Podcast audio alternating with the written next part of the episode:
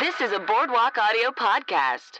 Do you like talking about things you're not qualified to talk about? Us too. The Dumb Nerds Podcast, a show where comedians talk about smart topics they're too dumb for. Every week, your host, that's me, Cassie Jerkins, invites a new funny guest on to get down and nerdy. Laugh and learn about topics like how to buy a house, the Terminator movies, and the Titanic. Check out Dumb Nerds today on your favorite podcast app. I'm Joey, and I love wrestling. I'm Nick. I love wrestling. I'm Cameron, and I love wrestling. I'm Steven, and I hate wrestling. You Should Love Wrestling is a show where we try to convince Steven that he should love wrestling. Wrestling. You should love wrestling, WWE, cause I love wrestling. A lot of loving from me. We on the podcast, Joey Cliff, Nick, and Steven, but Steven ain't wrestling. Gotta make him a believer. I'm all hoping out. I love Rick Flair, The Undertaker, Tombstone on the chair. So tune in every week, cause we got a new guest. You should love wrestling, cause it's the best, yes. Today's guest is a producer and a member of a sketch group Tiny Muscles at the Pack Theater and a live stream host over at Geek and Sundry. He's a very funny writer and performer, Cameron Rice. How's it going, Cameron? oh, I'm glad to be here. Welcome. Finally. We're glad to have Yeah. you. I'm at the round table. I'm at the uh, Octagon TNA Oh, table. yeah. We find uh, Six sided ring. Table for four. yeah, I feel like this is uh, this is the first. th- Like we're just getting to the point where it's like, oh, you listen to the show, and like Chad listens to the show, and we had Yeah. him uh, last week, I think. Unless we release this out of order, then next week. everything's crazy. Yeah. Cameron hasn't left his apartment in th- four months. He's like, until I get on that podcast. Yeah, yeah, Yeah, yeah. growing, Uh, growing a big old beard. My shirt's 18 sizes too small. But Uh, living before on we get hot started, pockets and uh, nugs. Great beard, though. Before we get started, uh, do you want us to do a like? Do you have a bit request? Do you want us to do? Bit Should we, uh, Joey's we're getting cocky now today. Talk about how I'm gonna kill you. Talk about how I'm seven feet tall. Should I pretend that there was somebody in this Yeah, closet? that one's a Yeah, Cameron's- classic. That Cameron's one- got his lighter. Play Vince McMahon. yeah. Play do you want, Vince McMahon. do you want Nick to do his Vince McMahon impersonation? Oh, it'll come Oh, up it's later. so good. can't. I mean, do you want do you want Steven to start out by telling us to like a book or something? I can't endorse any of this. Well, I, I like books. I put a book photo on Instagram this morning. Very self proud of myself. what, what book? What book? Oh, a bunch of books. I went to the Iliad in L.A. I bought Ah. like ten books. Uh, you didn't even read them. You just bought them. I bought them, took you a photo, buy and the returned them. Yeah. What was that? Did you buy the Iliad? Uh, I wish. Okay, well, oh that's- yeah, the well, Iliad. That's not the place to get it. yeah, uh, yeah. I know, Too I know the self-serving at that point. but I bought a Star Trek memoir, and I'm excited to read it. Oh, actually, I saw that. That was a very good picture of a book. Yeah. that was a good photo of a book. did was read it, but the believable. picture was great. Yeah, So- William Shatner's Star Trek memories. I'm sure he's very honest. yeah, about himself. So, uh, Memorable. Cameron, what originally got you into wrestling? So, uh, what got me into wrestling was about, I think, 94, 95. I probably should have looked up when this match happened, but didn't. Um, but it was about uh, my, th- sitting there with my dad in the living room, and he's flipping channels, and he stops, and it's Raw. And it was uh, Owen Hart versus Shawn Michaels. And uh, Owen Hart, d- oh, sh- he- Shawn Michaels was holding Owen Hart's foot. He does. I'm not good at naming wrestling moves, by the way. Uh, and Owen Hart does the kick up, hits the back of Shawn Michaels' head with his free foot. Uh, insecurity. Insiguri. Shawn Michaels hits the ground and he's just lying there. And they have to call out the paramedics and they put a breathing mask on Shawn Michaels. And I was like, as like a little kid, I'm probably um, 94, 95. I'm about seven or eight at this point, And I'm like, oh my God, this man died. this man died in the ring. Yeah. a lot of stories of people like seeing wrestling when they were kids and being like, that, that guy's dead. Oh, Yeah, They killed Oh, him. I feel like like I wonder how what percentage of wrestling fans got into wrestling because of stretcher jobs. Oh, yeah. Like, for me, it's one hundred percent. Like Randy Savage getting bit by Jake the Snake Roberts snake and then being carted out of the ring. It's Yeah, just yeah. like, should this be on TV? Like, am I what is happening? Yeah, yeah. Um, and I've never looked up. I still don't know to this point if that was. I know. I I don't think that was real. I don't think. I think that was a for a for the drama of the show thing because I don't. Th- and I also don't think that was a Shawn Michaels needed to take three months off so he injured him in storyline. I think that was just setting up a feud between him and Owen Hart because I think I Owen think Hart it's was. best if you just don't know. Yeah, like, it's you- true. anything I you could look find it up, out- but I don't want to. anything you could find out is only gonna heart- break your heart a little. I think maybe I just found it. Um, oh God. Oh, you've, here uh, we go. Let's break this open. Uh, Steven, you've Cameron starts crying. right here live. Uh, Stop kissing the mic to sob. uh, Steven, you've you've seen a couple of uh, Shawn Michaels matches at this point, I think. Yep. Uh, something that was interesting about him in the mid to late '90s is he like notoriously had like attitude and drug problems. Sure. So he As would. we all do. So just basically for like In the very, 90s. for very little reason. for very little reason, something would happen to get him written off TV just because he like clearly was like needed a break. Yeah. because he Plus, clearly he, went like through- he had injuries later. I mean, he, he was. but he you know, like all needed kinds to of go shit. through rehab or whatever. Yeah. and um, it, like there's there's things. He's that a born happen- again Christian now. It's fine, Steve. There's like Yeah, this all thing of that his happen- poses are him on his knees to God. Every yeah, book his cover. playgirl spread. It doesn't matter. Yeah, it doesn't matter. and like he's very uh like I'm trying to think of different uh situations where it's happened.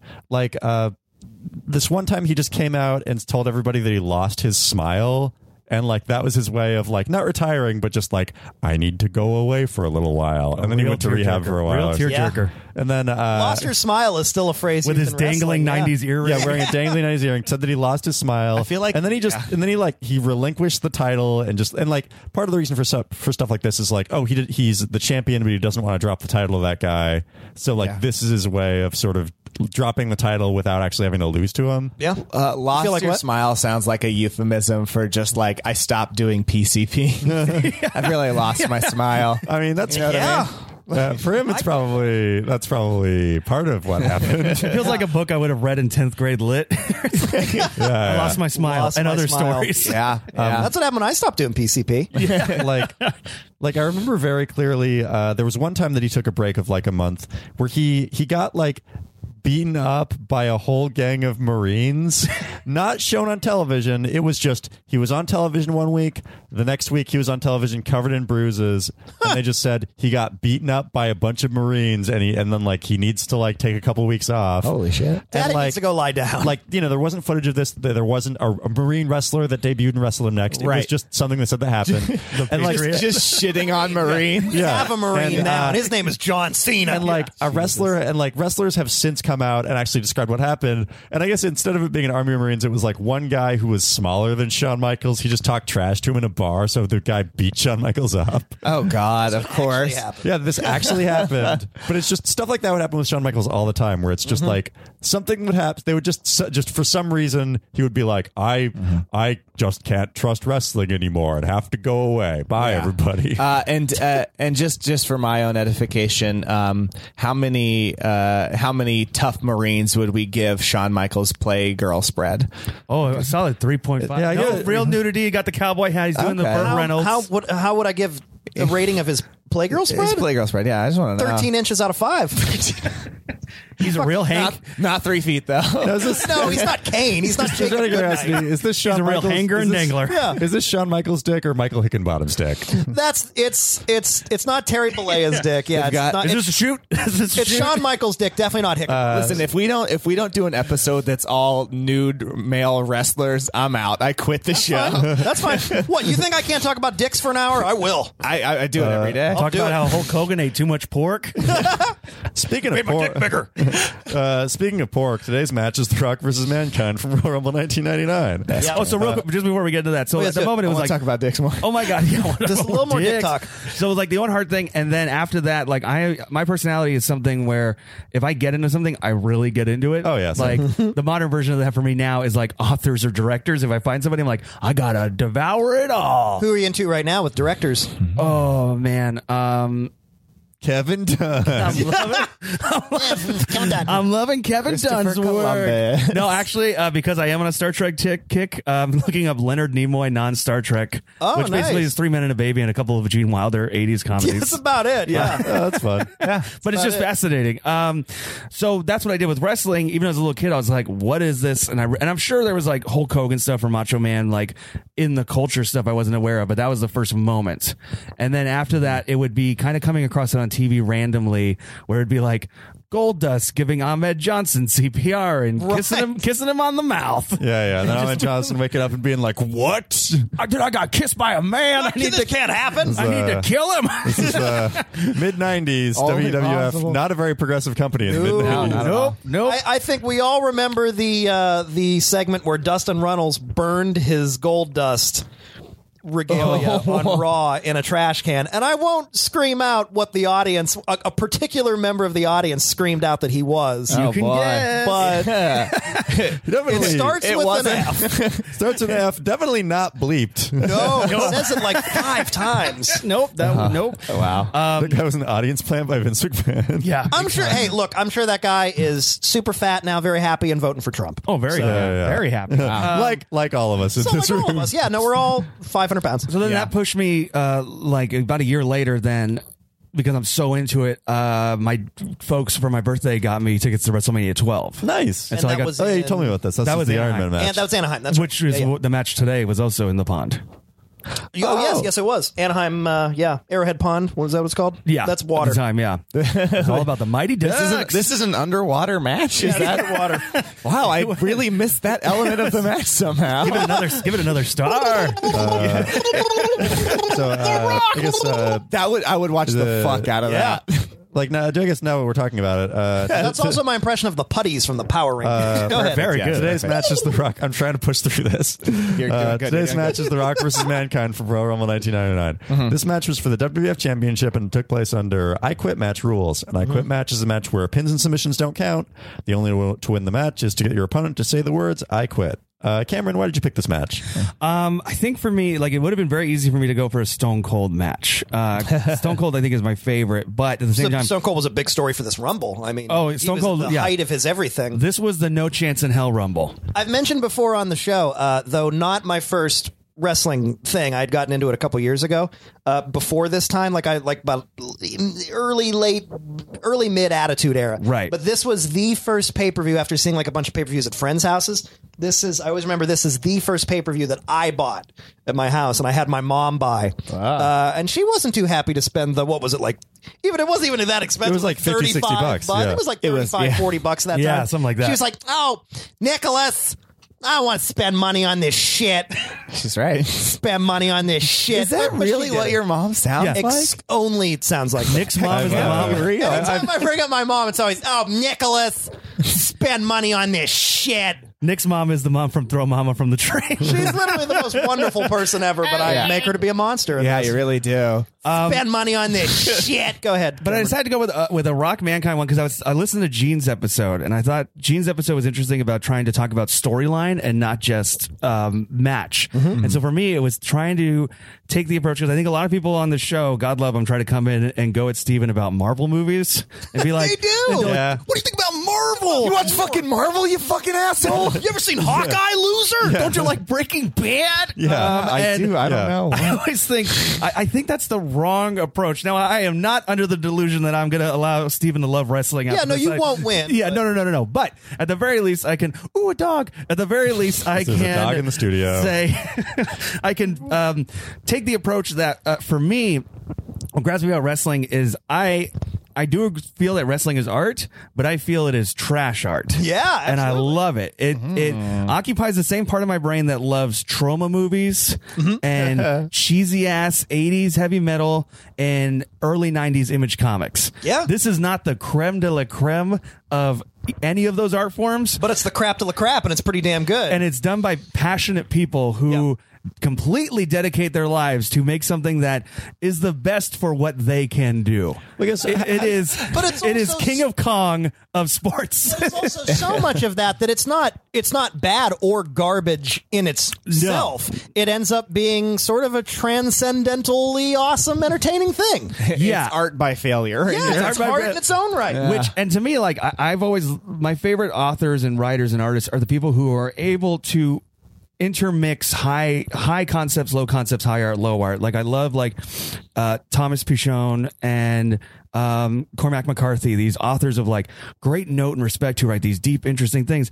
And then they'll have a chapter about like some guy took a sh- took a shart and fucked a girl. You're just I like, mean, I'm sure people would. It's a classic excerpt from The Road. the Yeah. Shark chapter. I'm sure people would, would would put like somebody like Tarantino in that category. It's like this is such so much pop culture and borrowed and and trash and just like, Yeah. what is even happening that y- you've somehow collaged it into being this piece of art. Yeah. And so the stuff I picked today, which um, I guess we'll talk about the next two clips once they come up. But I tried to pick stuff where it's that soap opera appro- approach, where it's like the relationship between The Rock and Mick Foley, where they they were the most bitter of enemies. They hated each other, and it to me, it's in the same realm of uh, are Bo and Hope going to get together, or is Stefano going to keep Bo on that submarine? Yeah. and marry Hope. And Oh, boy. it's it's goofy shit. Um, but it's the goofy shit that like I love because if all I take in is like high art, I, I think at the end of the day, like I don't know, I'm not a very well rounded person.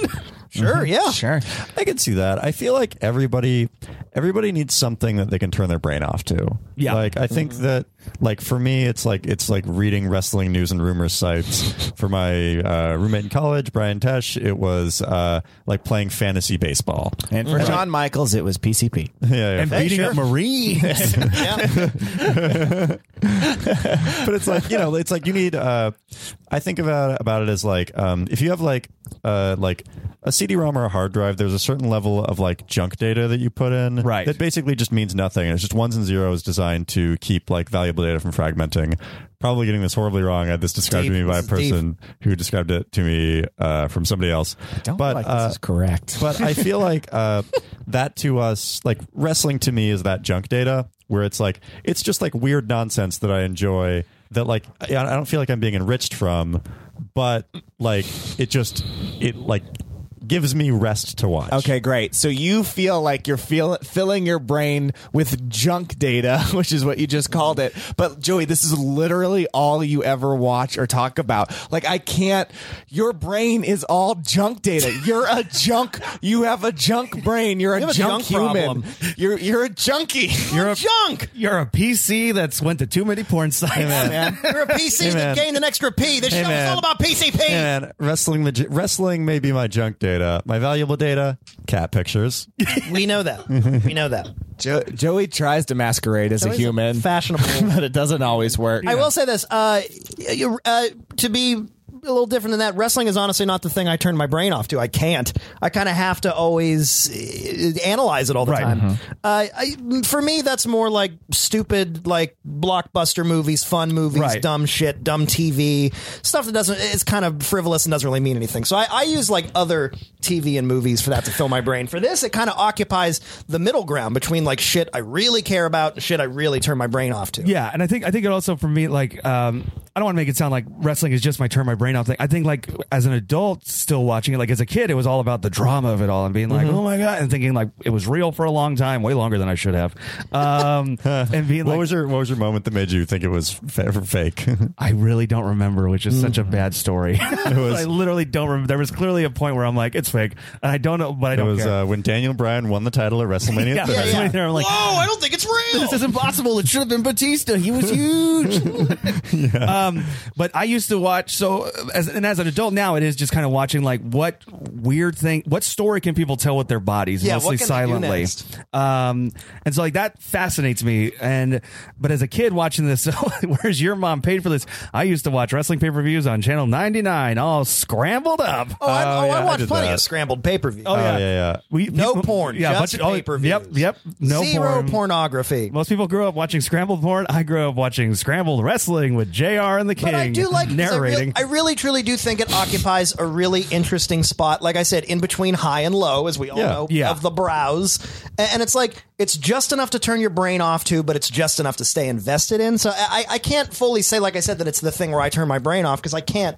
fully do it. And it's interesting Right. to occupy such a middle ground. I just want to point out, I've never really thought about this before, but I did watch scrambled porn when I was a kid. Uh, and I remember, and what I, what I just realized is like, I must, I spent so much time on that TV that I, Trying to jerk off. I flipped through and decided to watch scrambled TV to just figure out what it might be. I invested that much time in television. Oh, yeah. Yeah. Wow. How do you Those think are the we good old feel? days? Yeah. Those are the good old days. Oh yeah, like like it's like it's a normal thing for wrestling fans of like I think our generation where like yeah, like we'll watch Ch- Channel 99 and like you can kind of hear Jim Ross and the King doing it and every once in a while you'll see like an image of mankind falling off of something yeah, or you'd be like, something. oh my god, what just what? I'm trying to imagine trying to if that was still the case today, and you would hear about everyone's Twitter and going to their Instagram, you'd be like, I don't know what's happening in this match. Oh yeah, I can't see anything. Yeah. And Somebody sometimes tell me what's happening. now it's like you turn on the internet and it's like scrambled a little bit of pixelation. Yeah. So Yeah. at best. Um, but the reason I picked this match also was that for me, like I said, it was a storyline element. So going into it, this match was all about, and the commentators bring it up plenty of time. The JR did not do this. Michael Cole did this. Um, but it's all about like mankind will not quit. He is not a quitter. And if you were watching up to that point, storyline wise, it was all about like, the Rock is going to have to kill this man. Yeah. he Yeah. is not going to Yeah. give up. Because we've uh, Yeah. been filling in some Mick Foley stuff for Steven lately, and don't forget this is Unrelenting. January of '99, so this is post last year's last year '98's uh, King of the Ring Undertaker match. Yeah. Okay. he has already gone Yes. through that Sorry. Yes. insane Okay. match, and this where is he the was being Mick Foley- stretchered out Yeah. and he kept coming back. This is the Mick Foley we now Can't know. kill him. Can't kill him. Yeah. Uh, uh, this is a. This is a.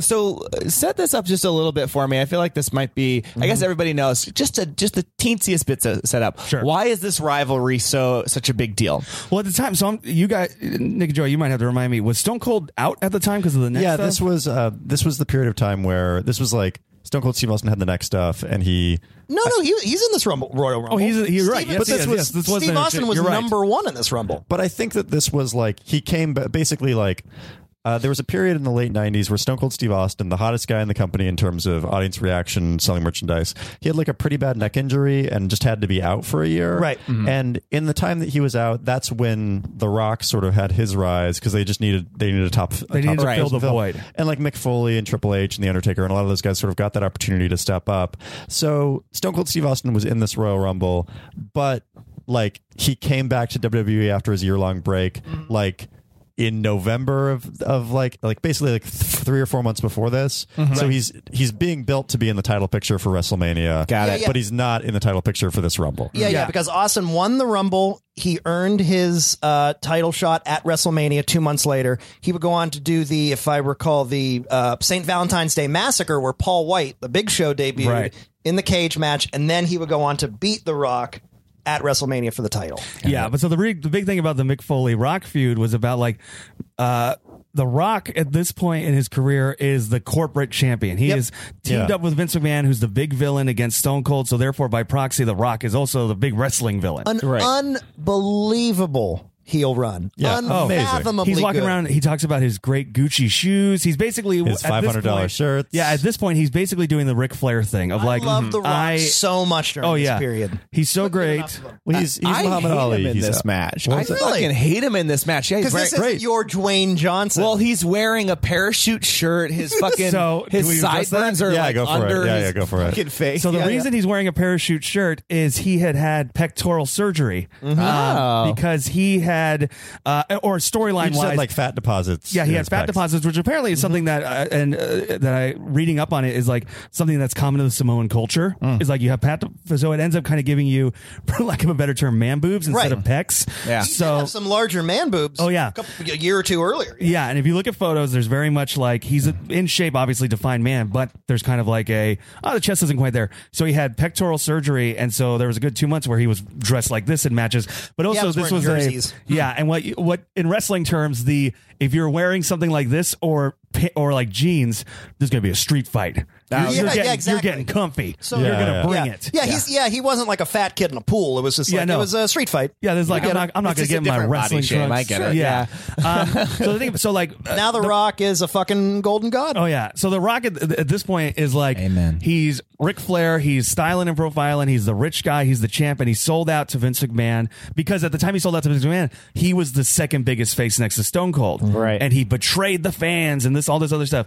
And Mick Foley at this point, despite being seen as this hardcore legend, was also kind of like your friendly uncle. Like he was the comedic character. So it was almost like the comedic in a television terms it would be like joffrey beating up hordor if he could yeah That's fair. Yeah, well, yeah, for someone. Well, yeah, it's like The Rock Yeah. was sort of like the chosen golden god of the company, Right. And uh, mankind McFoley, he was basically portrayed as like the like you're too dirty, you're too filthy, you're too beaten up to be somebody that we would want to be the centerpiece of the company. The fans wanted it. The you know the corporate the corporation or whatever the, the the the company executives didn't want it so that's a story that I feel like a lot of us can understand when you see somebody kind of get something out of nepotism or they um they get opportunities not based on ability but based on other things whereas Mick Yeah. Foley is somebody that had all the abilities in the world and didn't get those And opportunities. we're not Mm-hmm. that far away time wise from people like Bastion Booger and like you are the weird odd wrestler who's Yep. like we're gonna put you in the middle of the show who's gonna have a weird match. Maybe the champ comes out and like beats you easily in a squash match. Mm-hmm. So like Mick Foley was kind of an anomaly in the sense where he was a super respected hardcore wrestler, but it was like that perfect period of time because had he Playing come a in the weirdo gimmick. had he come in the early 90s, he would have been right up there with like a guy who dressed like a monkey and Bastion Booger and whatever else. That would have been had it. had His gimmick would have been like, oh, he runs a dumpster truck or something. Yeah, had he come a little later, like as- or now, he would have been like again, like mid card weird character. Um, but but in because this of period like of time, the fueling of hardcore and the time and ECW and the influence of the Attitude Era and the ratings. Well, this Yeah. is also, and this is an era too, where it's like if you think about the television landscape and pop culture landscape, and I think the reason wrestling for me really clicked is so. Um, I, I psychoanalyzing myself um, about a month after I went and saw WrestleMania with my dad. My dad passed away. Um, and I think a lot of the stuff I was into then, I've never gotten out of, and I'm sure that's some kind of lack of growth or some kind of cultural, like culturally hugging my childhood this is a safe space, Uh, Cameron. It's fine. sucking on it like a vampire. Yeah, yeah, So, um, comic books, video games, wrestling, heavy metal, like stuff that, frankly, culturally is not really acceptable anymore. Uh, I'm still super into horror movies, horror comics. I think all that's. I think we're in live, we're we're living far in the post era. If True. anything, you're a trailblazer, my friend. When I um, and then wrestling at this time wasn't just wrestling; it was also embracing like there was characters who were walking around wearing South Park T-shirts. They brought in like Lemmy and Limp Mm-hmm. oddities. Bizkit. The oddities they brought in Lemmy and Limp Bizkit. They were releasing comic books. So for uh, fat kid in Southern California who just lost his dad, wrestling was hitting all these different bell Uh. points because it wasn't just about Oh, watch these wrestlers. It was also like, oh, here are comic books. Here's movies. Here's this. yeah, here's, here's that living heroes and, and, superheroes. and your champion can be uh, overweight weirdo. yeah. Yeah. And I guess you're, that- you're just mainlining everything you Oh. need. You're like, oh, I don't Yeah. feel, I Oh, don't feel. Yeah, wrestling was my sweet heroin. well, I, I guess to, I mean, to to to jump off of that, and I think this is a good uh, thing to talk to Pearlstein about about like w- why the wrestling resonates with people. Like for me specifically with this match, specifically with like this promo, um, like I was uh, at this point I was in junior high or high school or something like that. Uh, I like I was like bullied a lot. I was definitely like that kid that was just kind of like the weirdo. And um, Nick Foley was a character to me that was like I s- like I saw so much of myself in him and how he was being treated by The Rock and how he was being treated by the corporations compared to how I was being treated by like school administrators or whatever. And like I was very very close to like not graduating high school. And I Joey um, kept shoving socks down people's yeah, throats. exactly. Ah, quit And, giving him the um, mandible claw. yeah, uh, like I had like uh, basically like I was this this 1999 was probably about my like sophomore year of high school, and um, my counselor kind of pulled me aside, and I'd failed so many classes at this point that they separately or that my counselor said that there was no way that I could possibly graduate with my class, and. To me, like where this match and McFoley as a character resonated with me is he's a character that doesn't quit. He's a character that like follows his dreams and follows his goals with like laser focus for him to be in an I Quit match and to be indestructible in it, it's like he's just a character that like his entire thing is not giving up. So for me, as like a you know fifteen year old or whatever, seeing this match, like this match and a, a promo that McFoley cut immediately before it was like motivation for me to finish high school. Like I started doing night school classes, I started doing uh, summer classes, I started doing work study, and like because I'd done so badly in my freshman and sophomore year, I like definitely like eh, you know graduated with like a 1.2 GPA, but I did it, and like characters like this, like real life superheroes, convinced me to do it, and like I think that that's one of the reasons that I like Mick Foley and the Daniel Bryans of the world. So Mm-hmm. it's like I had great personal connection to these characters in these matches Mm-hmm. and stuff. Yeah, and to round out the the crescent moon here, I uh, I was a always a big fan of Mick Foley. Loved how hardcore he was. However, I was also what 1999. I guess I was in eighth grade. I was still a little shit and cheered for The Rock. So there you go. Loved him. You bastard. Yeah, And Uh, so I'm that that's, kid. that's all just the match. And then when you go into like all the behind the scenes stuff and everything, and like what Mick Foley wrote about in his book, like that stuff fascinates me too. It's that thing of, oh, we went and put on, eh, eh, and you know, I know a lot of comedians, obviously, most of the comedians are guests, and it's like, how can you not like wrestling? Because, you know, comparing it to comedy. And, um, I understand that. The only time I can do comparisons is when it is like that behind the scenes stuff where it's like, oh, you put on a match, people loved it, this, that, and the other. But me as a performer going and doing a sketch or something like that, and then you're backstage going like, motherfucker, missed that line. Yeah, right, right. It's like, That's my favorite line of the show. could I have done this better? Uh, Yeah. and the comparison of this is like, motherfucker hit me in the head 11 times with a chair.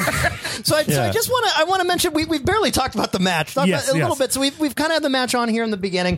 The the match is is you know perfectly fine. They're telling the story up uh, up top. It really Yeah. doesn't kick in until they get out of the ring. They go over to the the the crowd. Yeah, Mick Foley gets thrown off of the off that not scaffolding, but off of the second level onto the crazy electrical thing. Sparks Yeah. shoot Yeah. everywhere. Which actually, I, I agree with you as far as match buildup, but I do love when they keep giving the mic to each other to say "I quit" and their little improv moments, like, like fucking, you quit, Rock, you piss yourself. Yeah, I guess Stephen, how did you I like? hated that. Okay. I hated it. I, you know, But that's- but that's you've peak rock. accused That's me- peak rock. You've Yeah, so accused me peak. of not listening to the announcers or whatever before, and I still Please. think that's entirely possibly true. But man, uh, nothing really like breaks up the rhythm of like the announcers in the show or like everything when they just have to stop, put a microphone in their face, say something that's not interesting or matters, and then continue the. Oh, was I don't like, think "Stop that breaks this, up. I stop think it." it's build up build up anticipation. Yeah, Huh? it's terrible. didn't do it. Well, it's also Like, the standpoint that's too of big. like anytime Well, Mick Foley got the mic in front of him, where he's like, "You're gonna have to kill me." yeah. What's Ah. like? Do you like when there's when there's talking in action scenes in movies when a character well, like uh, Joey, it's- just stop trying to compare it to movies. It doesn't work. Uh, Yeah, it's but not you a think good about Thor. comparison. you think about Thor, dude? I Not think a it's good boring. Comparison. What do you think, dude? not Thor, Thor, Thor, like- dude. But I guess Stephen, do, do you understand that? Especially rock. seeing the hell in a, seeing the Hell in a Cell match that Mm-hmm. happened, honestly, probably like five six months before this. Yeah. Yeah. Uh, like eh, you know, 1998 uh, April, and then this was January '99. Yeah. Okay. Like, do you understand that? Like watching somebody survive all of that in that match, that like having them in an I Quit match where. Like you basically have to kill them to like win the match. Do you understand that like the Mick Foley or the Mankind character would be well fit in that match, and there's added drama in that match of him being in it based on the stuff that he I mean, went I through? said this last time, and I'll get into it again if we need to. It's like Mm-hmm. it just uh, they're all that. They're all indestructible. They're all the number one wrestler. Name, they're all name name uh, other than Shane McMahon. Name ten other wrestlers that have been thrown off of a cell, or ten other wrestlers that have been thrown through a I've cell seen and lost. twenty wrestling matches. I don't know. I can't not even. enough. Oh, I can't even name ten other wrestlers. So uh, you know, really? You can. I mean, maybe barely. I okay. So whatever. Maybe barely was a great wrestler. Maybe barely. And I'm like, I don't see bit- I love Baby Barely. Mm-hmm. But but you're like okay, you're asking me to name ten other people that have jumped off the cell that's besides Shane McMahon and Mick Foley. Yeah, I can't do it because I can't even think of I can't. I've seen those are the two cell matches I've ever seen. I think with the exception So- of Rikishi, I don't think there are any. Rikishi fell. yeah, But he like- got- he got knocked off. Yeah. But it's like I Mm-hmm. mean, I I guess I get what you're talking about. But do you think that you'll let- when we get to episode 100 or 200 or whatever, Mm-hmm. will, do you goddamn feel like you'll get a, you'll hit a point where it's like, oh, I understand why this wrestler is seen as stronger than this other wrestler You know, or tougher no, than this other I wrestler? don't because the narrative again, the narrative that you're building, the stories that you're building are always that this is the strongest rest. This is such a big deal. This is the one, and it's like yeah, they're all that. I get it. Mm-hmm. Well, I It- think that it- there's it's also very there's one also note that for degree of me. like because of the concept of the show, those are the matches people tend to be bringing to you. If Yeah. you were Yeah. watching six hours of wrestling, which is what we do, a Thank week, God I don't. and pay per views and reading dirt sheets, and you've been doing it for 20 years, you see a lot of matches where people tap or Right. give up Yeah. or quit or like. Back, back out of the match like Seth Rollins' entire run for his championship run was trying to get out of matches. Yeah, just being a sniveling little weasel. And so, because people are in the bubble of people bringing you their favorite matches, which is usually tends to be the narrative of like, this guy finally went for it. If I watched Yeah. 20 in a row of this guy finally went for it movies, I also would probably feel like this is the same narrative. Yeah, and I know feels we the same, yeah. we do try to say that all the time. It's like I know this is it's people bringing in big big matches. We're opposed to like you're watching throughout. Yeah, the nobody's week and bringing throughout in the month. No one's bringing in the New Age Outlaws versus Shield E squash match. match. Right. yeah, like, well, yeah, and I think that that's something where like maybe we should uh, rethink our strategy, or just the entire premise of the podcast is flawed. um, Yes. a- and uh, but yeah, I do feel like people are bringing in their favorite matches. Their favorite matches are going to be like big feud blow off matches, mm-hmm. and like that's not the only type of wrestling match. There's squash matches. There's like you know tag team matches. There's like There's midget Mm-hmm. like, matches. Like there, there are matches Little where people. not what they call it on WWE. Oh. Big man. Wait a minute. Not what WWE calls it. like there, Love there that like, fun. like there are matches where you as a fan don't get what you want. Yeah. and I think that just people's favorite matches are going to be ones where they got what they wanted. I, I get that. I mean, I, I totally get it. You're, you're I have a selected variety, like a small variety, small sample of like what wrestling is. I totally get that. Um, but if you're, but my my point is, okay, so he jumps off the cell, great, whatever. But if your point is like, no, this guy is singular in his uh drive to not be beaten i don't believe you because they're all like that i feel like they're all like that well if the if the tide if the if the if the type of match was a little bit different and the rock was losing in this one is there a world in which you picture him going like i give up no of course not and i also looked on wikipedia because i was trying to figure out if i quit match meant uh they're quitting wrestling I, that's what i was like is, is that like because who gives a fuck like why is that how is that different from the just tapping but okay Right. so I looked at and and this hap- this ending has happened in several matches. This exact ending of a guy refuses to quit and they like it happens so free. So I'm like, yeah, But- what like who? Well, I'll- that's not that impressive then. Well, also, I guess maybe it is a, const- a context thing. I think that this is one of the first, if not one of the first. I think it is. I quit matches where the wrestler actually has to say, "I quit." I so think it's it not. is. It's not. What was I the can first tell one? you that I because I, looked at it and that was not the first one. I'll, I'll tell I'll look it up while you keep talking. But yeah, it's not. um, but I mean, it was it was the first one in my memory as a child. Um, you know, like Yeah. maybe there was one that happened in the '70s between like Dusty Rhodes and Terry Funk or something. They hadn't been doing a whole lot of them in WWE, is what we're saying. And Yeah. like, and I get what you're talking about in that, like, and this is where wrestling sort of weaves reality and uh, reality and fiction. Uh, if if you had this this match, but the roles were reversed, and The Rock was the cha- was the character that you know refused to quit, and Mick Foley was the character that was you know the corporate pick or whatever. Yeah. like I won't buy it because Mick Foley is literally missing one of his ears from losing it in a barbed Teeth. from like a barbed wire match. He literally walks with like a limp from like having his like bones broken so many Well, times. also as a fan, it's like we've had two years of narrative. uh, uh, even if you ignore the Hell in the Cell with Undertaker match, we've had two years of narrative of like Mick Foley is this extreme wrestler who's indestructible. done like these Japanese death matches. We've seen him bleed in barbed wire ropes and all this other stuff. So the narrative isn't so much will Mick Foley quit. For me, it was almost like The Rock, who was this, who was and is this great wrestler, great that great. Has great athleticism and all this other stuff. Will he take himself to the next level to try and beat this guy? And I think the thing about this match was like, oh, he did. Right. yeah. yeah. Before this, for I Quit matches, I suppose you could include Terry Funk versus Eddie Gilbert in 1993 in Yeah. ECW, Tommy Dreamer versus The Sandman in 94 and 1994 in E ECW. Oh, Okay, or Bret Hart and Bob Buckland. I'm Um, getting there, but in WWF. WWF, That wasn't an I quit match. That was a throw in the towel match. which is uh, no, it is an I quit match. It says it right here. Well, the rules were the rules were this is now uh, that weird match. Throw but in the th- towel. That was it. Yeah, the rules were uh, you won by despite what that says. It was a throw in the towel match, and Brett's mom threw the towel in. Yeah. didn't And also, want the her son Terry to be Funk match hurt. was billed as a Texas death match. But I'm just saying what's technically listed under I Quit matches on Wikipedia. So in WWF, we got that one, Bret Hart versus Backlund, and then we got Steve Austin versus Ken Shamrock in 98. That's it. And then The Rock has one the day after this match. It's not that uncommon and it's not that incredible. And then also, Yeah. again, and just, I just, my point is if you're like, you're, oh, he's undefeatable or whatever, if you look, they have a lot of amendments or like just extra notes on it. This, ha- this ending where the guy won't quit, it happens like five times just in the WWF. Yeah. Just in like the less than 20 years it's been happening. So it's like, it's not that incredible. Oh sure, and I mean to me it's more frequent than the Olympics. To me, it wasn't it wasn't the match stipulation that made it. I mean, it made it interesting from the character standpoint of who mankind. Yeah, was. exactly. Yeah, but it was Yeah. hardly Yeah, the. you didn't do this. I'm mad at Joey.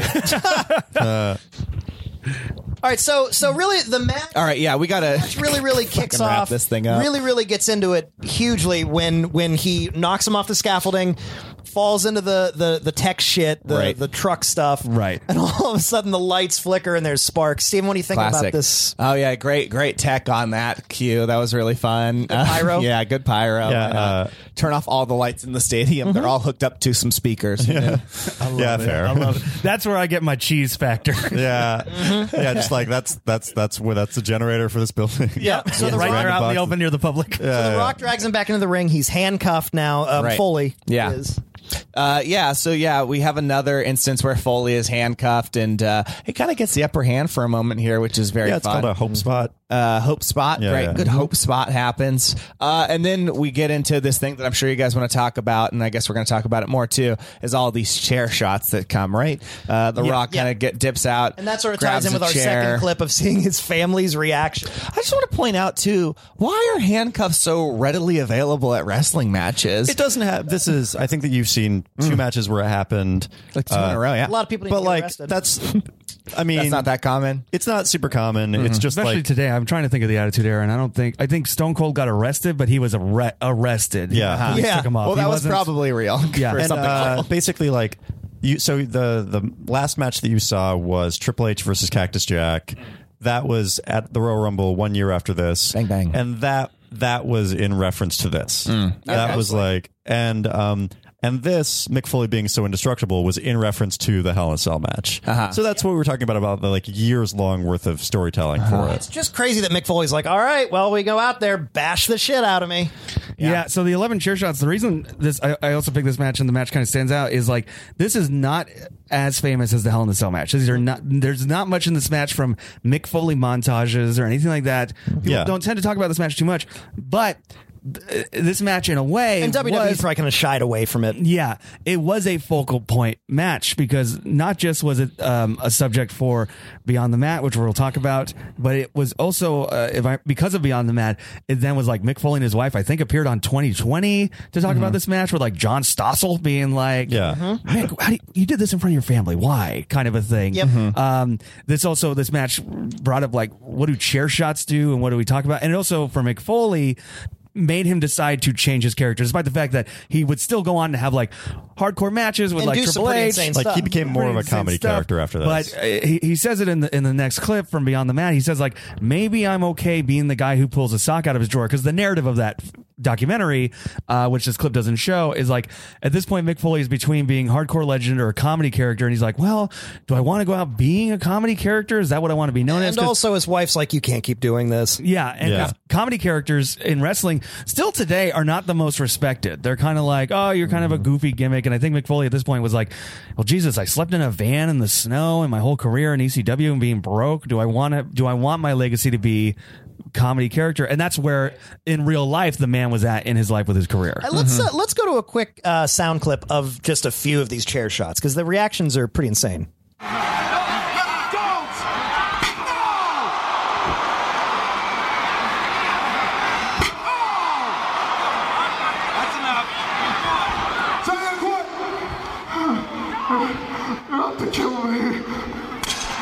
He said, oh no.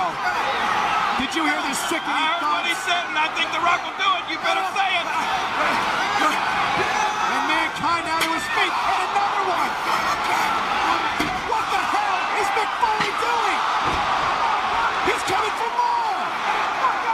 And I think, um, a- as a fan, something that uh, when I initially watched this match, I of course loved it. I thought that like, oh, McFoley's the most extreme wrestler alive. Yeah, it's the most he insane thing. Yeah. survived all like you know he survived eleven, unpro- completely unprotected with his with his hands cuffed Crazy. Mm-hmm. behind his back, chair shots to the head. Unless uh, whatever you count that leather mask, if there's any protection, Yeah. which I doubt. Barely, Yeah, like uh, barely. But like uh, upon um, further inspection on this match, like it is, it's like specifically that section is like really tough to watch because like Mick Foley, like r- he he uh, him and The Rock, they only agree to do three chair shots to the head. But The Rock, something that Mick Foley talks about in his biographies, The Rock just said like. I just kind of got in character as this guy that had to beat you. And Mick Foley said in his biography, "Oh, that's like really that's really cool if your character is the guy that like really has to beat this other guy. That sucks if you're the guy that like has to get hit in the face with a chair 11 times. There Yeah. are moments where it feels like Mick Foley's like actively trying to get away from it, not as like a storyline thing, but as a like stop giving me concussions thing. Yeah. yeah, that's insane. Yeah, Stephen, what are your thoughts about this barbarism? Yeah, I mean, I you know, I, I feel I feel like I've I've said this on the podcast before, but I do feel strongly that like uh, that that uh, the the violence thing isn't necessary for my entertainment, uh, and I just I don't know, I, I don't love it. I it's not it's not. I guess I just I feel like I'm like what what world did you get in where you believe that this is the thing that you need to do to entertain people? That sucks. And I don't, I, I don't disagree. This is not like I, I. If this happened today, I think I'd feel very uncomfortable. Oh, yeah. my Oh my God, stomach. I mean, I Yeah. feel uncomfortable Um, even going back and watching this. It's, Yeah. it's, it's it's fascinating to watch, but it's yeah, it's as a piece tough. of like as a piece of wrestling history, it's fascinating. Oh, I think- yeah. I think the thing about it is like what makes me interested is like I, I I tend to be interested in, in the stories of people who are like I need to do this thing. I need to, it's, especially if it's in you know, creative creativity in any way, but it's like, like that kind of thing of like I'm gonna go and sleep in a van and like for comedy people, I think it's like I'm gonna go to some theater. Or I don't know where it is. Oh, it's in someone's basement. I'm performing for two people. Okay, let's do this, and then Yeah. kind of see those stories. Give it of- your all. of where people go. I will say that, yeah, I don't think um, this is. I don't think it's okay. Like, if a comedian then was like, "Let me put nails in my face," I'd be like, "That's okay. You don't need to do this for for me." Not at all. But I feel there's a degree where it's. I don't know if it's good or bad, but it's fascinating the things people will do to themselves because they think they're either entertaining other people or to feed something within themselves. Yeah. For like even their own self damage and like Yeah. like these like you know like I read a lot of books about 60s and 70s Hollywood like filmmakers and or Yeah. actors and actresses and it's like the stuff they put their body through you know sometimes it is the Definitely selfish are. need to make money but something like this is like the like selfish a lot of need- method acting yeah at 'cause that you have time, a drive yeah. within you like Robert De Niro did not need to go be a taxi driver for real in the worst parts of New York City to do taxi driver that's like you don't need to do that that's stupid but it's fascinating to hear about When, when there is something like I guess romantic about the struggle that like characters like McFoley are all about. Like Yeah. or like uh, Cesaro is a good example of somebody that like he uh, wanted to go to a wrestling school in Georgia. He uh, had the money for plane tickets and the school, but he didn't have money for like a taxi. So the airport was 20 miles away from the wrestling school. He got off the plane, walked for 20 miles to this wrestling school, did the class, and then like somebody at the class was like, "Oh, did you take a car here?" And he was like, "No, I walked." And from the airport, oh yeah, "Oh, that's twenty miles away. Yeah, I'll give you a ride. That's weird. like, but there's something great about like somebody that just like wants something that badly, and that like speaks to me personally. Yeah. as like just like a, you know a creator or like an artist or like a person making stuff or whatever. Like I love. I love the struggle, and I love hearing about the struggle. Yeah, I think I feel like the struggle is uh, romanticized, uh, That's maybe fair. too much. Uh, I get why it's uh, romanticized because uh, you work hard for your dreams, right? Or you work for something, then you get it, Right. and then it's just like, well, yeah, like now Yeah. I just continue life. But I feel like in the struggle, you feel like you have a purpose, and I understand why we go back and we go like, yeah, the struggle, the guy who had to do it, that's like the real moment, that's the real important thing, and it's just like, well, no, it's just life is different than what we. Like I guess the expectation of like achieving your dream doesn't quite live up to what you thought it would, and now you go back and you're like, yeah, it was great when I was taking all those chair shots. Like, Sure. I don't know, man, it Yeah. wasn't. I, I'll, I'll 100% agree with that. I think that like I think that where the uh, framing something as a struggle is helpful is it allows you to create your own personal narrative where you're a hero whereas like that's not how life works Yep. you just live and like maybe you win an emmy and then if you do the next day you're like oh cool i won an emmy now i guess i gotta write another thing Yeah, now and- more know. life. Like the Yeah. only very mi- very mild comparison I can do to my own life is like now currently doing stuff at the pack where it's like I'm doing I'm producing six different shows on top of being on a sketch team um, and trying to put all this stuff together, answering emails to different shows and all this other stuff. I think in the last three weeks I've slept maybe a total of hundred hours between answering emails and trying to do work and all this Mm-hmm. Yeah. other stuff. I'm not getting paid to do any of that pack stuff. Is that good for my body or my mental health to But get you'll such look little back sleep? years from now and go, Yeah. "I'm really glad I answered all those emails." Well, I'm really, or like I'm really That'll be glad in my auto buy. I'm really glad I lack that sleep and wake up every morning Yeah. desperately frightened that I'm gonna die. so funny. Yeah. there, there was. speaking of uh speaking of desperate that you're I, gonna Um, sorry, die I just want to. I want to share it real quick. That do you guys? any- You guys watch BoJack Horseman on Netflix? I've I only seen the first season. It's really Love it. great. it's This really great. Third season was fantastic. This third season is incredible, but there's a really good line in there. It's like he's about to win an Oscar, and he's talking to like his publicist or whatever. He's like, you know, what happens after that? Like, I, you know, I- it's like after that, you you go back to being just BoJack Horseman, and nobody knows who you are. But that one night, that one night. that'll be pretty good. yeah, Yeah. that nails it. Oh yeah, that's pretty accurate. Yeah. Uh, all right. Uh, speaking of uh, BoJack Horseman, um, uh, let's. Uh, I'm not rate- even let- trying with this transition. Peanut butter. Uh, Peanut let's, butter's my uh, favorite character. Let's uh, rate this match from one to five on protected chair shots. Great. Uh, Five. Nick, a five. Um, when I was a kid, I would have given this five. Now, as an adult, knowing kind of what he went through after it, I would give it two. Ah. That's terrifying. heartbreaking. Oh, Truly Yeah. terrifying. It is terrifying. I give it a five because of how im- how importantly influential it was for not only hardcore e-, things that they did in matches, but also probably kind of what we learned Yeah. from the fallout of the chair shots. But if I'm if I'm not taking in historical and all that stuff, even just watching it of how unbelievably effective, whether it makes me squirm or it makes me happy or makes me sad or angry or whatever, I think it's a fucking five because it elicits a hell of a lot of Mm-hmm. I can reaction. see that. Actually, yeah, the match did get me to graduate high school, so I guess it's a five. I, I, Or a I rate it- 1.5. I rate it Yeah, sort one, of. po- 1.2, bro. Let's not. I know all that stuff. Let's not, Jesus let's, not, Christ. let's not turn me into a hero. I know all that stuff insane. is there peripherally, but I'm saying like just watching it as what it is. I mean, that's 1.2. effective. That's a five. yeah, man. That's incredible. And I went to college and got like a 3.5. and was How like, did okay, anybody but- let you into college? I went to community college and then Okay. got a 3.5 while there and then Respectable. computers. Yeah. I'm a Like college dropout. 1.2. How's that possible? I know. You uh, you skip a lot of classes. You uh, don't do uh, things that are called homework I assignments. had something like Joey used to 20 be a badass. I had like something like 27 lates in my second uh, in my sophomore year of, of high school, and I still was not even close to that low. Um, I remember when I was in eighth grade, my uh, PE teacher decided to go. He he read off how many absences people had that semester. Yeah. and uh, pe- when somebody would get like five absences, there would be like a round of applause, like "Oh, that person's a bad boy." It got to me thirty-five. Jesus Christ! And the Stone Cold theme hit and you stunned your teacher. Yeah, basically. let's just say I. Uh, let's just say I was like, my God. I was depressed when I was in like. I didn't. school. I didn't have too many absences. I was usually pretty good about that. But this should come to no surprises to Steven. Uh, I never learned my life. the, the- I never learned my lines. My l- my lates, they just stopped counting them. yeah, Yeah. Just stop counting them. but I feel like a lot of us, when we find something, especially like creative types, when we find something that we love, then Sure. we're then we show up twenty minutes early every time. yeah. Amen. Um, Well, I don't know But about like, uh, yeah. Also, but like, yeah. you know, uh, Nick has never loved anything. Yeah. man. I've never loved anything that much. but, uh, Ca- Cameron one to five unprotected chair shots. Uh, I made every class, but slept through most of them. Uh, good job. I was physically there. Um, I'm gonna go 4.5 because if I'm taking in the narrative, the history of all the of the characters, what it meant, where it went, what built up to it, and all that, I can't ignore that. Uh, image wise, the Hell in the Cell has more like grabbing, put it on the cover of Time magazine images than this.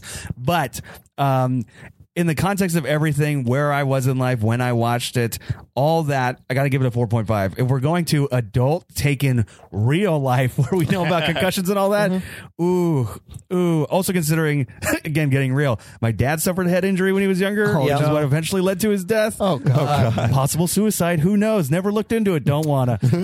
this episode's getting real. this is a deep episode. Yeah. Um, Oh, in the in the closet is the answer to that question. Yeah, Let's- let's- let's leave it not, we're closed. not gonna open that closet. leaves that Leave it Pandora's closet closed. closed. There's a doctor in there. Don't let him out. Yeah. All that, taking in the head injury stuff, the concussions, what it eventually meant for Mick Foley's life.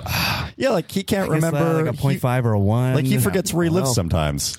Oh yeah. bonkers. Yeah. Truly bonkers. So you said uh, Yeah, a lot of bonkers on his four head. point five or looking at it 2.5. now, 0.5. Yeah. Uh, Steven, rate this match. Yeah, yeah, yeah. So uh, I I mean, even this match, without taking in the context of uh, concussions, you know, it's just it's not some of the stuff I love to see. Uh, I want to see uh, sh- jacked, shirtless Rock. Uh, I want, I want the San Andreas. But you would have seen rock. his surgery scars. Yeah, but I don't want to see the surgery scars. So that's a good point. Um, uh, in a way, this Mick Foley thing feels like de-escalated from things I've seen in the past. first. Uh, and uh, I don't know. I think overall the match, it just like if I'm looking for, I, I don't know, like uh, what stands out to me is like maybe interesting spots. I feel like this didn't have any that were like that interesting, and uh, chair shots never uh, excited me in the first place, and I then they figured. depress press me from uh, knowing what they do to your brain. Uh, so for me, this is a very low match. This is like a like a one. Wow. Uh, but you know, fair. and then if you put it in the context of history, it's like you know, or like and just like concussions, it's like a point zero one.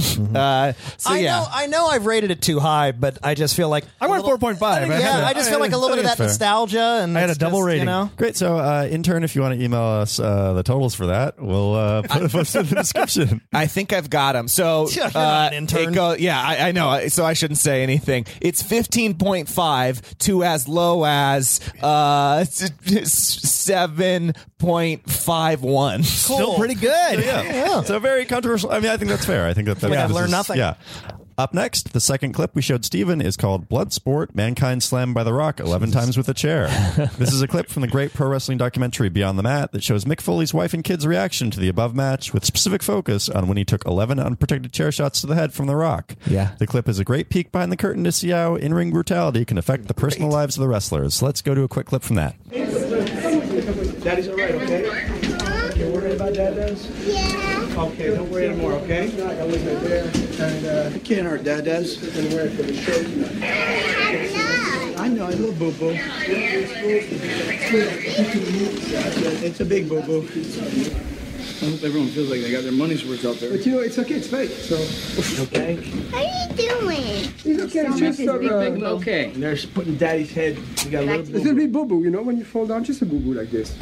You know how you fell down at Disney a couple years ago, right on your nose? You know, it kind of I like that. fell on my knees a couple of You times. need blood a little bit, right?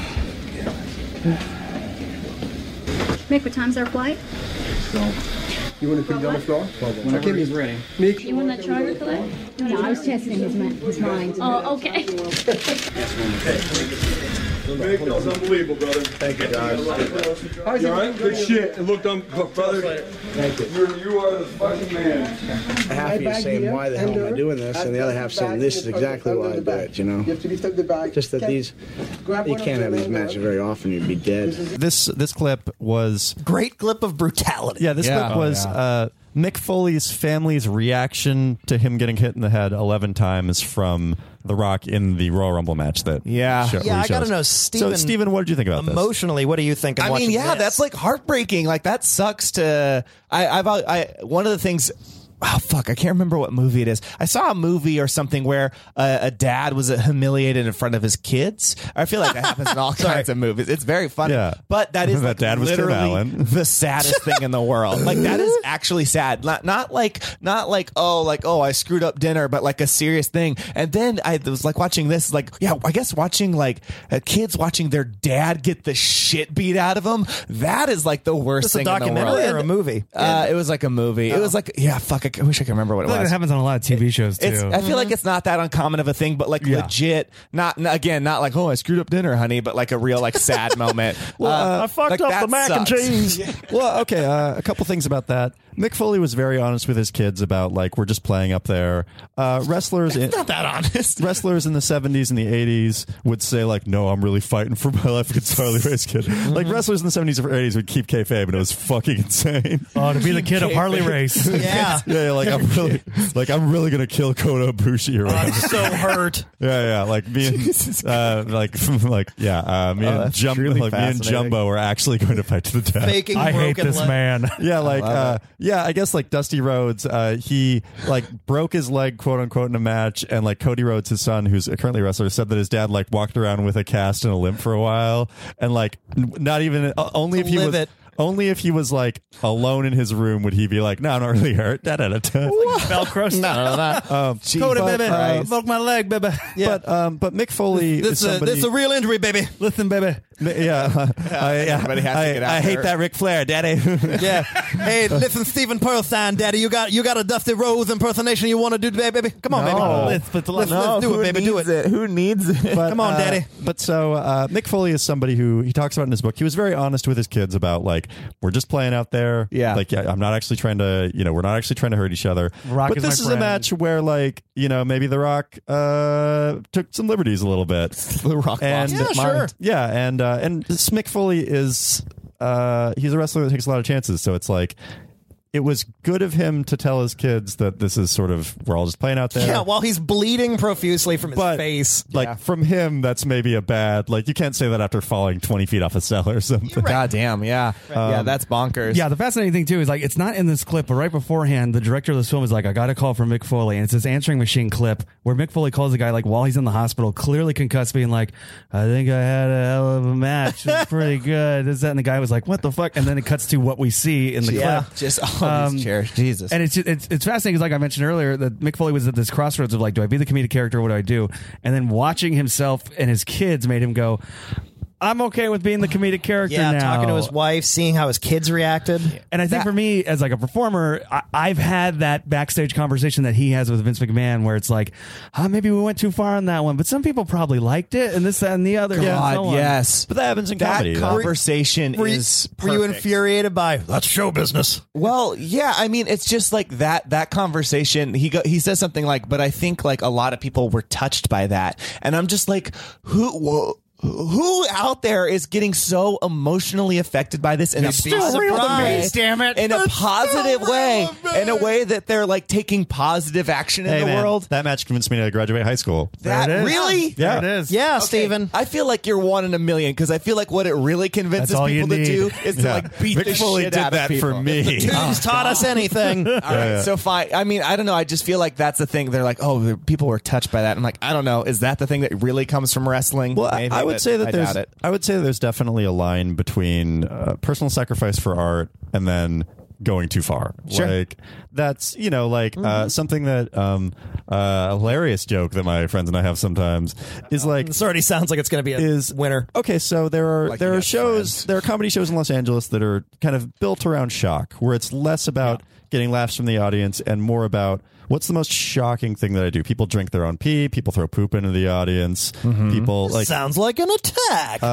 G.G. Like- Allen, see him in Speed Base. but like there but, you know people will bleed in matches and like i've had like earnest conversations with good friends of mine about would it be too far if i got shot with a small caliber bullet Yes. would that stop Uh, being yeah, funny? absolutely. Yes. and That's the dumbest thing you've Yeah, ever yeah. said. Yeah, and the answer, like in the shoulder, in some non-vital area. in the shoulder? Yeah. That's way worse. What are you talking about? You that's an wanna be- awful place to Or be like- shot. Shatter your arm. That Or you- like- you'll lose the ability Guys, to let's use not your forget arm. he's seven foot three. We're like, oh, They would yeah, really have I'm- to yeah, aim. like, oh, yeah, I'm seven feet tall. I mean, bullet I will guess just bounce off this barrel. Leg, maybe. Yeah, but- like, uh, or like, am I in this? or like, or like somebody, or like my one of my friends was having a conversation with me about like, Like, maybe in if- your butt. If I like, if I like, if I literally like Forrest cut Gump Hmm. situation. myself on stage and literally drew blood, like not in the forehead, like on the arm or something like that, would that be would that be shock, shocking or funny, or would that be worth the risk of it?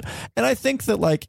You know, there is at, at some point you have to do things from like an audience entertainment standpoint, and like Yeah. I feel like as an audience member, I wouldn't want to watch somebody get shot. No. I think even even where we perform at the pack, we call the pack the heel a heel theater at this point. Like like me, Yeah. Nick, Sam, and Eric refer to it as a heel theater, heel crowd. Like we love booing people and stuff like that. I think if you brought out a literal gun and you said someone's going to shoot me and someone literally shot you, we would not only be closed down. Let's get out of the logistics out of the way. Yeah, yeah, people yeah. would be horrified. yeah, that's the worst thing I could. But like, where's the line? Where's the line Yeah, between? right. No, I hear you. Where's the line between Leroy falling in tax and somebody getting shot with a small caliber bullet? Yeah, that's a great question. Uh, I would it's say fucked because up. the, the the tax, I guess, unless they end up in his eyeballs, um, there's not a possibly life altering situation. Whereas if you get shot in the shoulder and it's lose like the ability to, tetanus. oh, that's true. Yeah, that's possibly. I true. want to make Yeah. this quick point. Uh, you know, w- he wa- Fo- Mick Foley watches this with his his wife, and he sees the reaction, and that compels him uh, to like, I guess, maybe change a little bit. Maybe Yeah, I, you don't- I sound don't know. like you're pissed that he didn't do it earlier. Well, Yeah. it, it, here's what's heartbreaking, and I think this is like an important thing, and and I think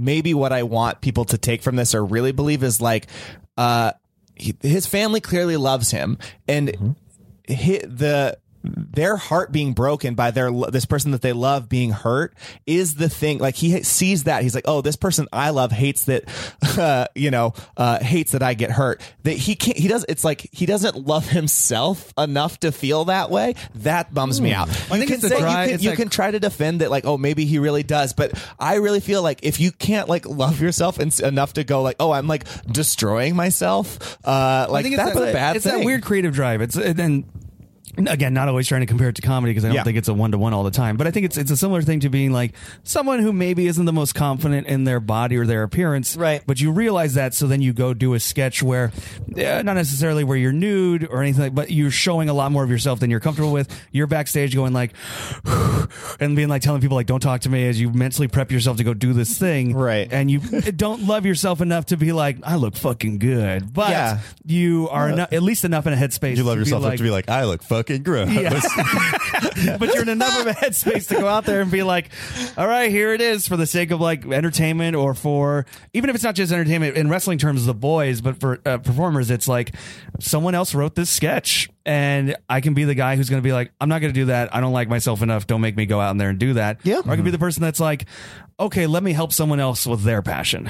Yeah. Well, I- and I think that like specifically, I guess like speaking on uh, Mick Foley or like for a lot of people with creative drive, like I guess to like psychoanalyze it, a lot of what we're like looking for is like we're looking for like greater acceptance or like be it Mm-hmm. or greater acceptance or love from like society or people or whatever. And then and what? like I think that like you And hit a then what? point And you then hit a, what? and you hit a point where like And then we're specifically, I guess, gods. speaking. uh, well, I mean like I, I'm going somewhere with this. Um, speaking on uh, specifically like McFoley and his like personal, I guess like life, real life character story Mm-hmm. is like he realized in that moment that like the love, like the love from his family was more important than the love for the crowd. Yeah. And that's like a great growth moment that you see because of that. You see this guy that like put everything on the line for his career, like, you know, his health, his like literal brain. And he realized that like his like his family was more important than that.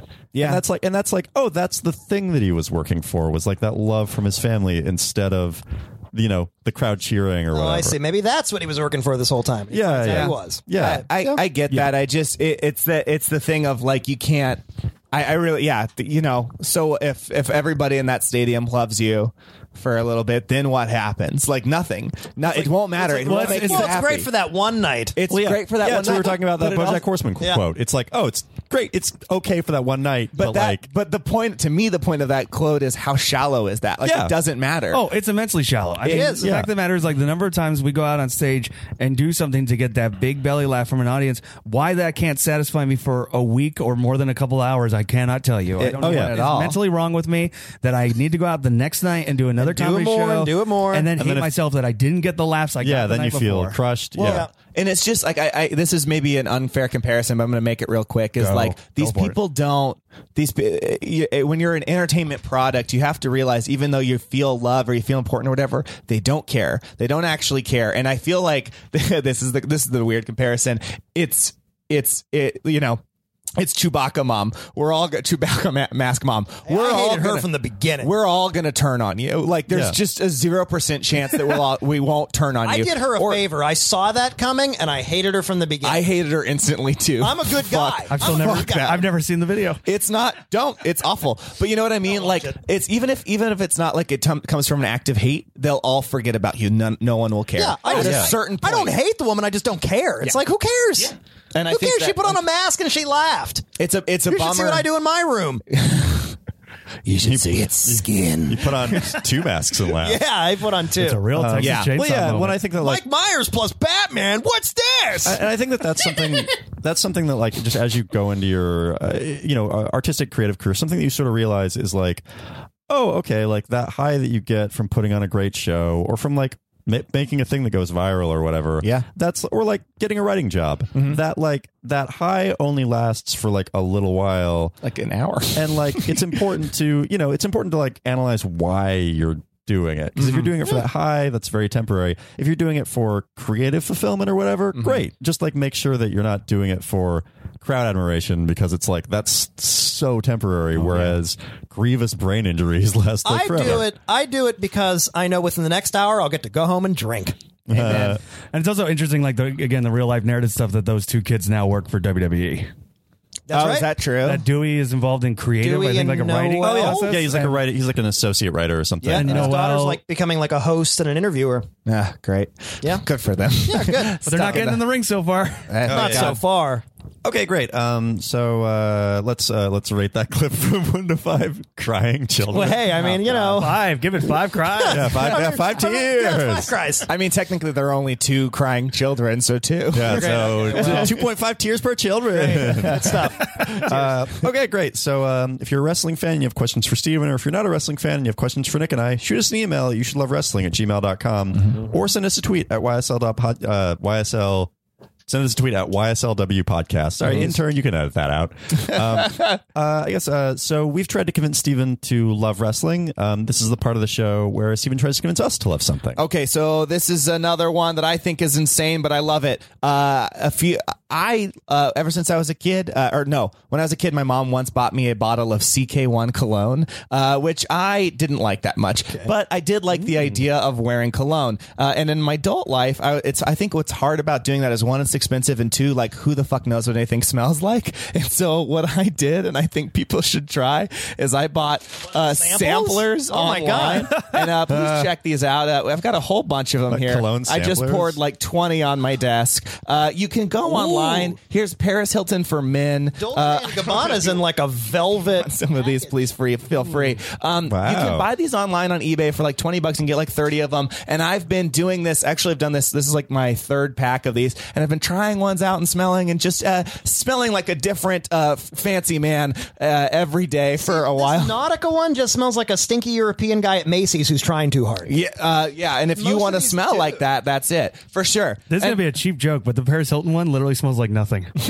Whoa! literally nothing. Ew, lucky number six Yeah. is I, when you said the Paris Hilton was going to be a cheap joke, I was like, "Come, is it going to be?" uh, uh, Cameron night high vision fives cameras? everybody in the room. Nico Sebastiano smells like your uncle's ashtray. Yeah. So These are uh, horrible. So I Okay, just got it. want people. I, you know what? Try it because I, I do like I do like cologne, and I notice when p- other people smell really good, usually from cologne or perfume. And uh, and I don't know. I feel like this is a good way to maybe discover something that you might like. I personally doing this Ann found Hardy. my cologne that I'm going to buy an expensive bottle of because I'm like psyched about it. Yeah, is it Michael Jordan brand cologne? it is not. All right. Guys, for the last couple of years, I've been wearing Burberry Touch. It's great. It's a Ooh. Mm-hmm. great scent. I love it. I already chose it, Steven. You can't Yeah. smell like me. Uh, Okay. Folks, if, if you want to Yeah. if Folks, if you want want to to smell like Nick, be sure and try Burberry Touch. Yeah, if you want to send bottles of Burberry Touch my way, Yeah. uh, just email us at whatever our email is. Why- I Yeah, Yeah, haven't uh, uh, if you you work should for love wrestling at if you work for gmail.com. Burberry and uh, you want to work out maybe a little sponsorship. Oh, deal, yeah, said. for We'd sure. love yeah, to be send us a sponsored. hashtag uh, smell like Nick. And, Yeah, uh, hashtag smell like Nick.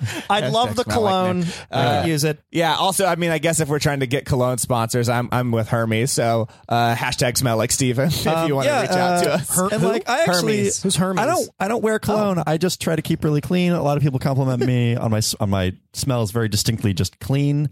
Um, but I would like to smell like WCW Nitro brand cologne. So if you Oh want, my if you want a God. bottle of that, feel feel free and uh, mean, that's some hashtag smells like samplers out Joey. there. Yeah. Yeah. send me some WCW Nitro samplers, and I'll smell like WCW Yeah, that's Nitro. good. Uh, Cameron, do you have a smell? that you Cologne wanna guy? smell like? Um, oh man, so many options. you, can, you Um, can hashtag it. If not, that's okay. Yeah, I, I, I like this idea quite a bit. Um, I pretty much I'm like in the Joey camp where it's like I just kind of try and smell clean and have like nice regular deodorants. Yeah. Yeah, I try to stay very Um, fresh. and yeah, because uh, uh, it's it sounds judgy, but let me tell you, if I come across you in a comedy theater and you smell like death and sweat, I will never forget you. For some, sure. Some people stink. Oh, yeah. 100%. Oh, yeah. Some Yeah. people fucking Pat stink. Con, I had three shirts and a stick of deodorant with me. I was not going I- to be remembered in that I fashion. did Yeah. too. I did too. I was pretty sweaty, but I didn't smell that bad. I was a little, little pity, but I didn't stink. Yeah, yeah. I want to say, yeah, the first goal of every gentleman out there should be to at least smell uh, Like, fine. not shit. Not shit. That should be Yeah. your first goal. Right. And I feel like once you complete that goal one day, I think you should try to step it up and just smell nice. That's yeah, all. I think That's all. I,